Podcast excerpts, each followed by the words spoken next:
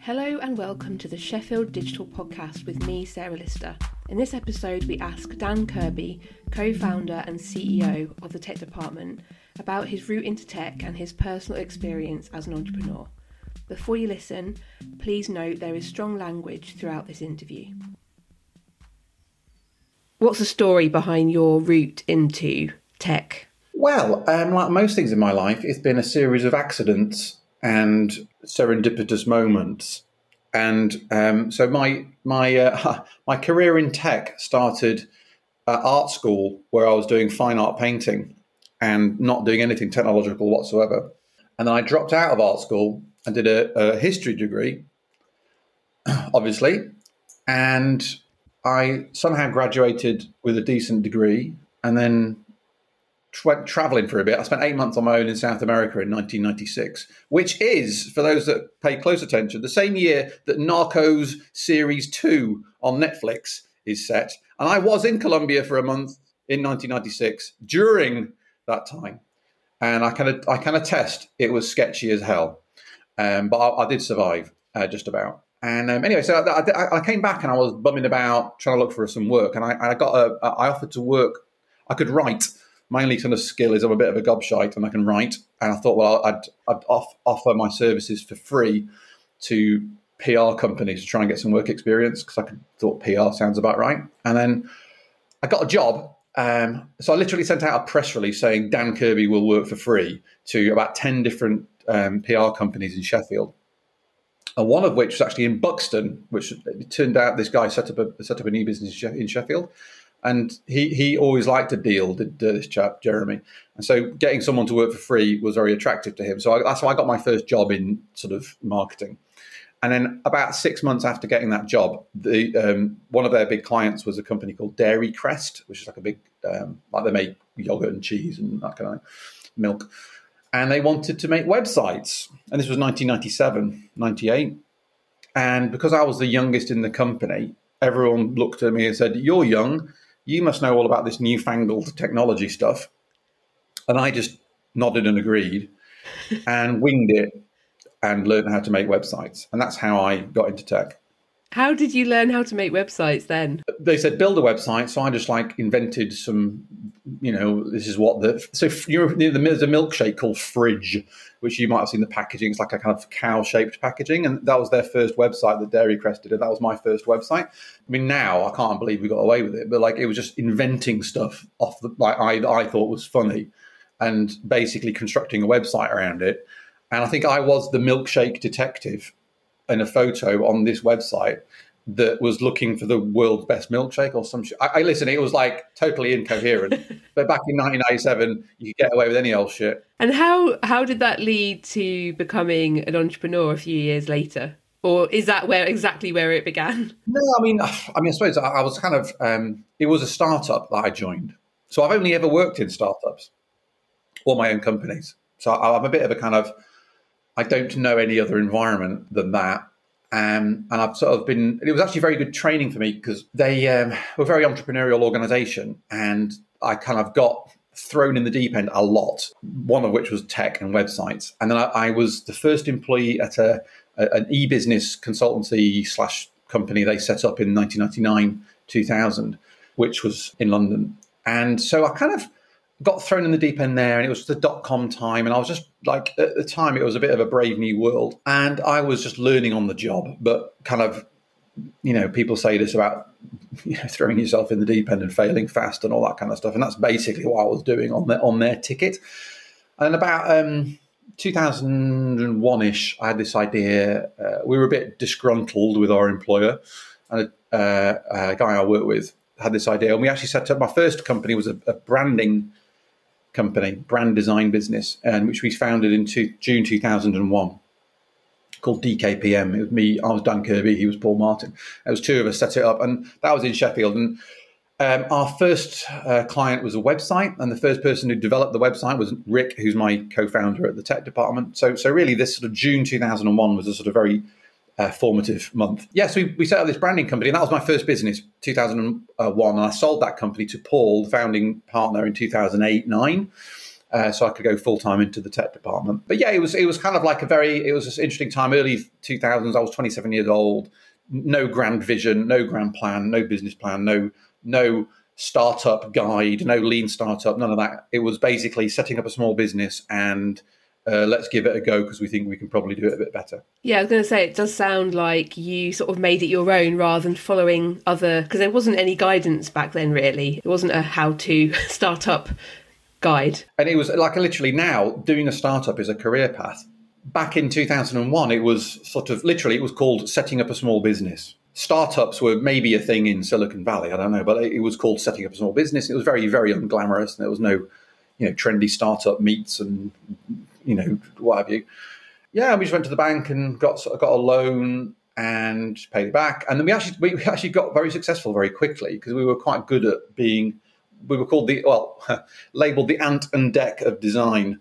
And there were these two cheeky northern chappies that used to rock up to, uh, particularly video games was, was our specialism in um, in London, and we'd go to Sony PlayStation and pick up a lot of work because we were just cheeky chappies with spiky hair from the north. So we did, we built a big reputation in video games, and so we used to do all of Activision's uh, on and offline marketing for all their big licenses. So people like Marvel and um, you know DreamWorks, get, like the Spider-Man, the game of the film. We would do all the marketing in store and online uh, across Europe. Um, and we did a lot of projects for BAFTA, and then we helped BAFTA set up the Video Games Awards. And i have been a member of BAFTA since 2003 or four, I think.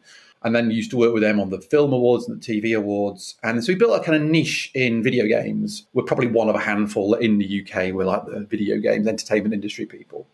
And then, and actually, the last project I did before I left was we worked with Hasbro on the game board design of Cluedo, the uh, the game, the board game. And so the, the, if you buy a, I think it's changed a little bit now, but if you buy a, a Cluedo anywhere in the world, it's it was um, a, a 3D modeling uh, illustration company called Finger Industries did the 3D uh, modeling, and we did the art direction of it, and we turned it from a kind of old castle where people were being killed into a modern kind of Miami sort of beachfront house thing, and that was like the last thing I did before I left uh, DKPM, and it was actually really like iconic. And I thought, yeah, it's actually literally this is a global piece of like interactive design that I've led that's literally gone out all over the world for sort of an iconic gaming brand. And I thought that was kind of cool. So yeah, we did a lot of really interesting work and it was but it was all basically winging it all the time.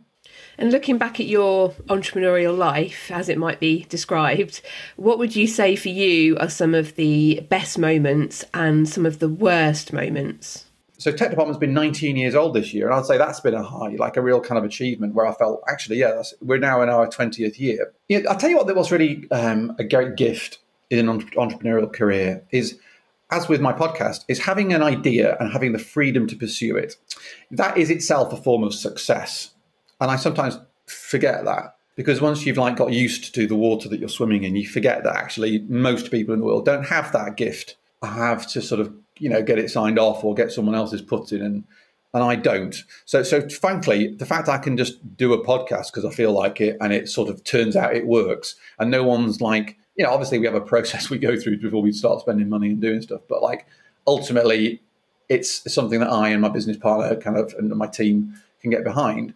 And that's just a day to day thing that I think is easy to forget. And then tech department, really, I feel really proud of the fact that we, through the pandemic, what was a very challenging time. We didn't have anybody on furlough. We actually we've just been recruiting people. Uh, we've invested in changing in the in what we do and how we do it to a point where it's much more kind of I would say aligned with uh, where I want to be in the world. And so it's a much more kind of grounded company, I would say, and I feel very good about that. So that is it. Like, is that a high? I don't know, but we've had some kind of like more traditional pieces of status. So, for example, we have enlisted a lot in various like you know Beamer top 100 things, and I was named as a one of the top 25 most innovative people in Europe, Middle East, and Asia uh, in 2018. I think it was by a global marketing uh, magazine. It's a real cliche, this, but once you get all that stuff, you realize I, it doesn't really matter. It's actually it's like feels good for about a week, and then it's just like everyone's bored of you going on about it, and then it's just a bit embarrassing.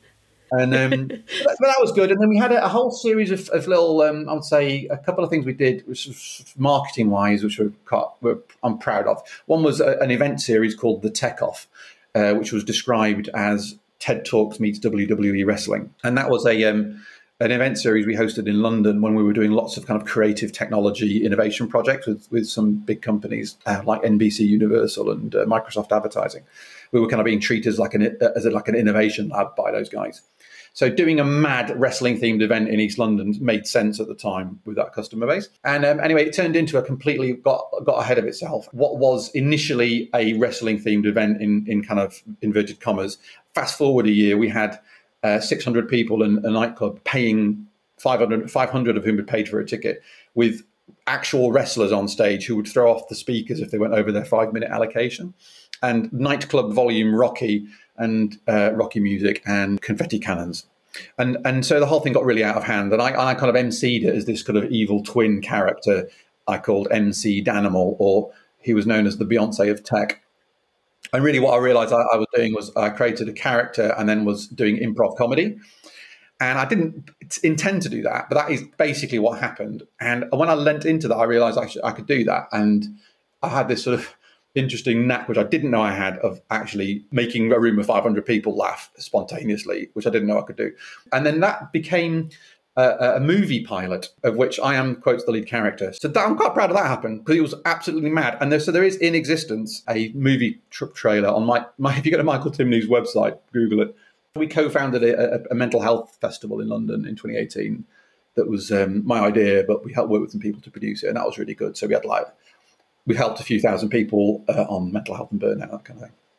I just want to go back to something you said about having an idea and then the, having the freedom to make it happen.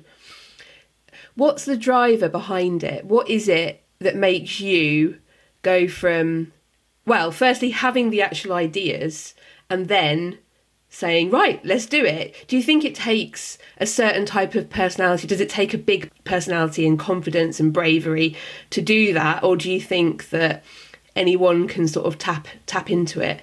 I think anyone can tap into it. It's it's not about being a big personality. That's a, I think an excuse, if I'm honest. So I can see that being a form of self sabotage for someone who's perhaps an introvert and thinks, "Oh, I couldn't do that." Again, let me make it really clear. I'm I didn't set out to make a movie this is just a sequence of events that unfurled that we just pursued because it was interesting. You know, this wasn't the intention. Literally on the first night of the tech off, by the way, just to give you an example of like really where it was at, we'd come up with this idea. It was my idea. We were basically our PR company was saying you should do an event. I created this concept, and then on the night, somebody went, "Who's going to introduce the speakers?" Because we need someone to do that, like an MC. And I was like looking around, going, "Well, oh, fucking hell, like, uh, I suppose I should do it because I organised it."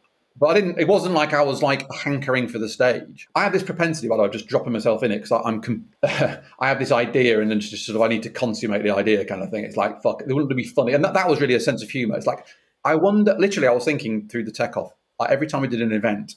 I wonder what I can get away with without like actually annihilating my career. And it turns out there is no line. But, but just to give you an example, we were invited. Retail Week magazine, Pan European Innovation Conference in a big conference space in London.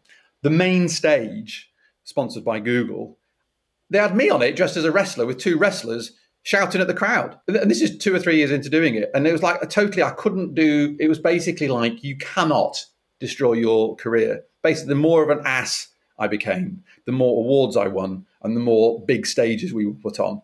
And it was just a total like inversion of reality.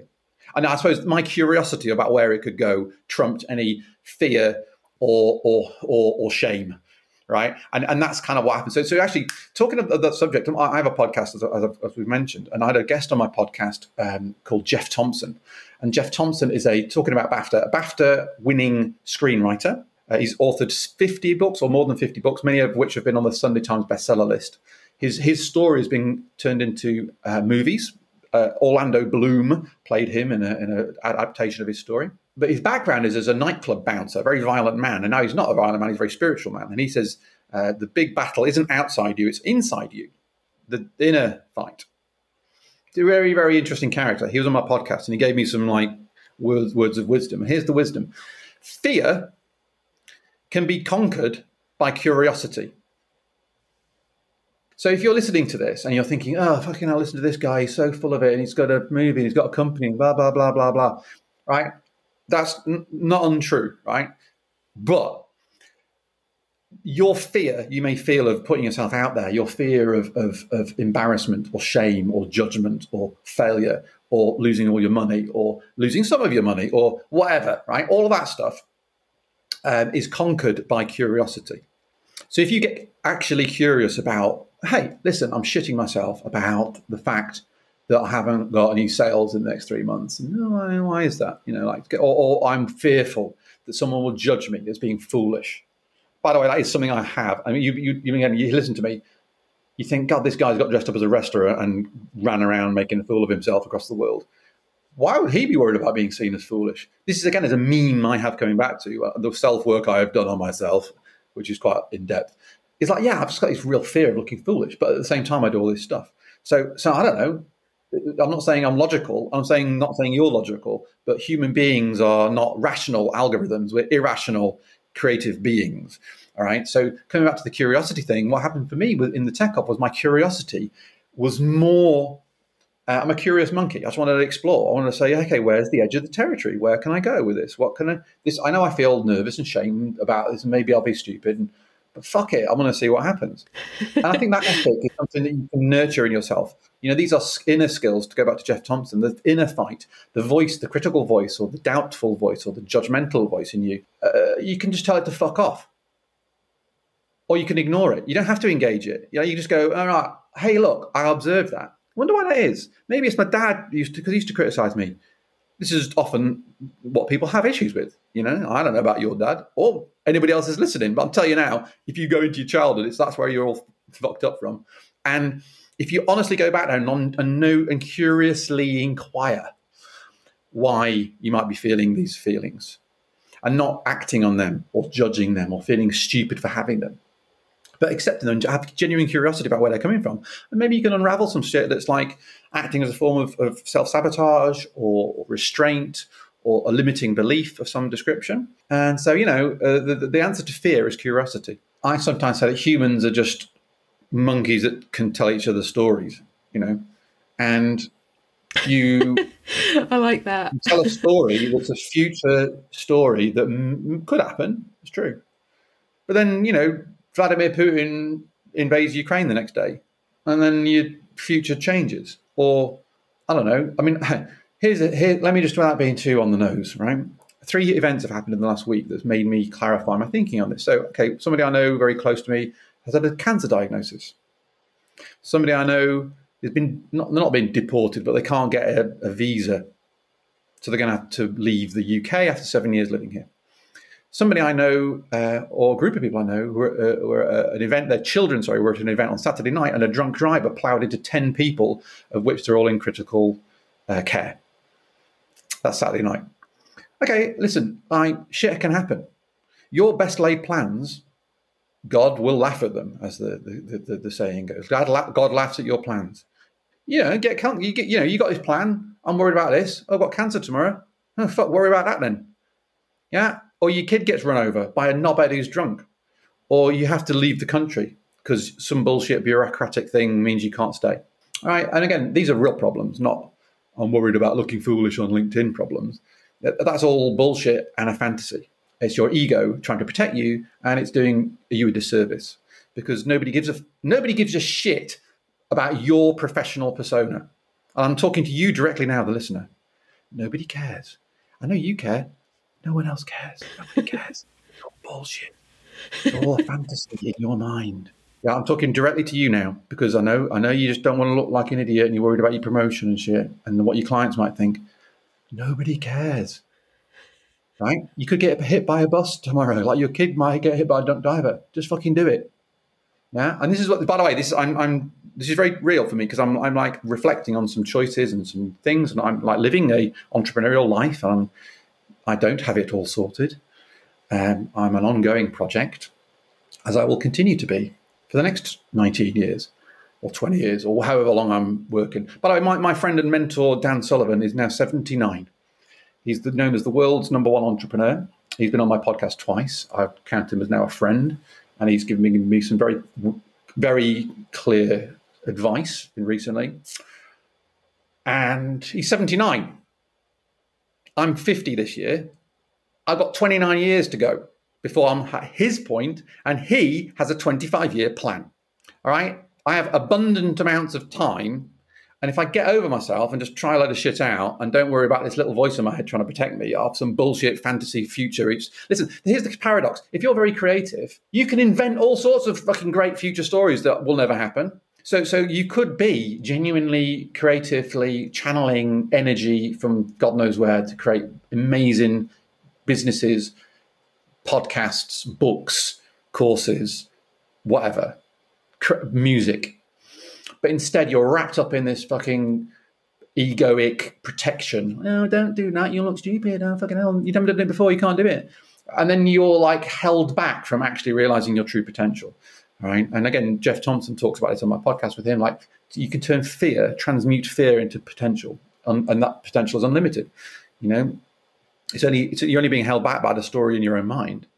I can't do that. I'm a woman. I mean, I can't do that. I'm a guy in Bakewell. I can't. You know, there's no blah blah blah. It's like everyone's got a fucking bullshit story, or you can just ignore it and just crack on.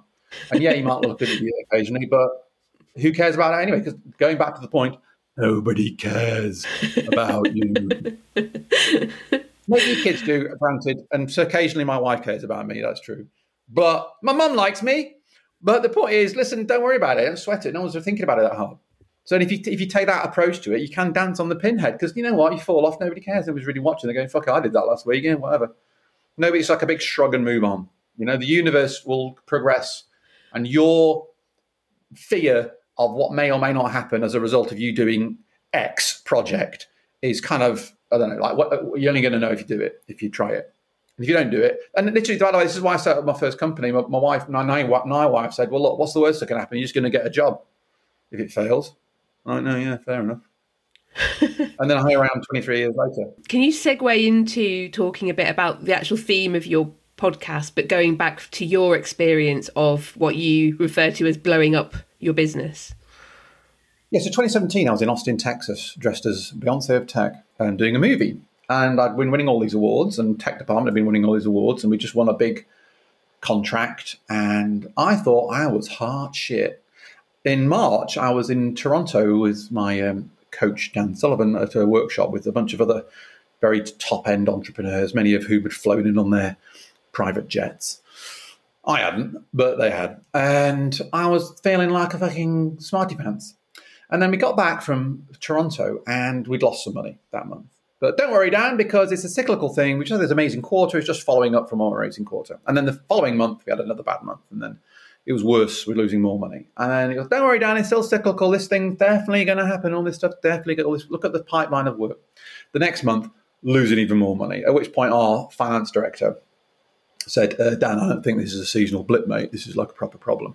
And we'd staffed up to meet this contract we'd won, and our overheads were quite a lot. Our income was significantly less than that, and anyway, so we had to make a load of redundancies. So um, uh, from went from 25 people to 15 people in that was June 2017, and then over the course of that summer, the uh, forecast I was given, the worst case scenario, by the time we got to September, it was half. The income was half the worst case forecast. So we'd reduced the overhead of the company, a very painful, difficult, expensive process to get it to the worst case scenario. And the worst case scenario was 50% lower than forecast. So it was a proper effing problem.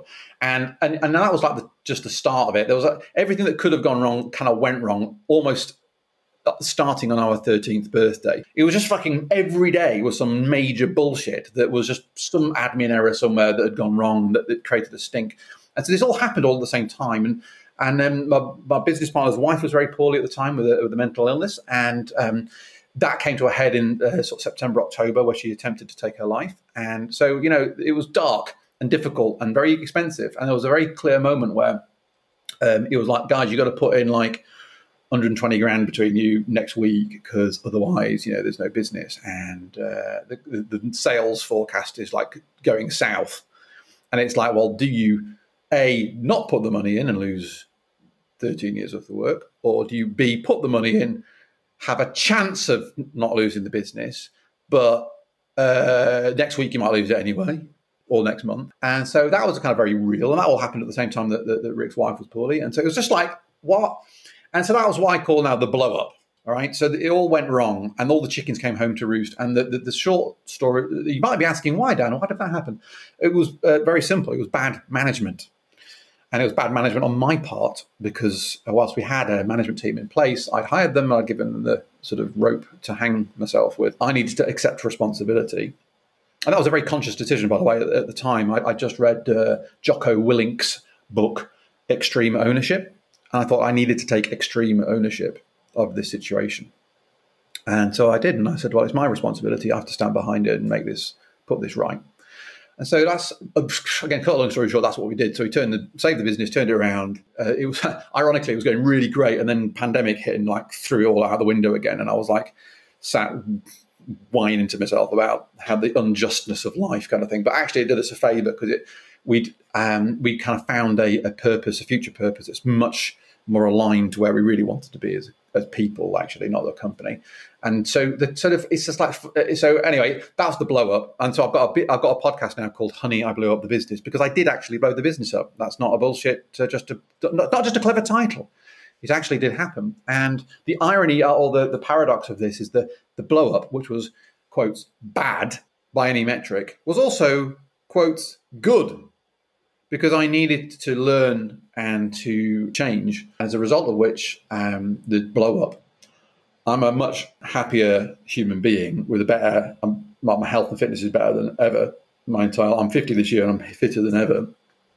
Um, I've got a great relationship with my wife and my children. My teenage daughters want to hang out with me.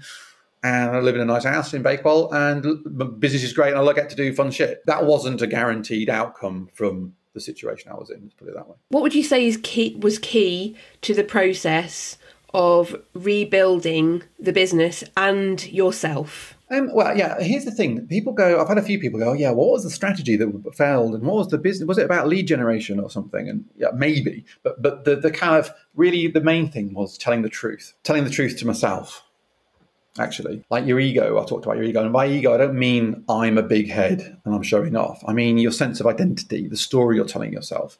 That's your ego. So if you're saying, well, I, I don't have an ego because I'm very humble and I'm very, you know, I care about the environment. I'm really, I'm really very meaningful person. That's your ego.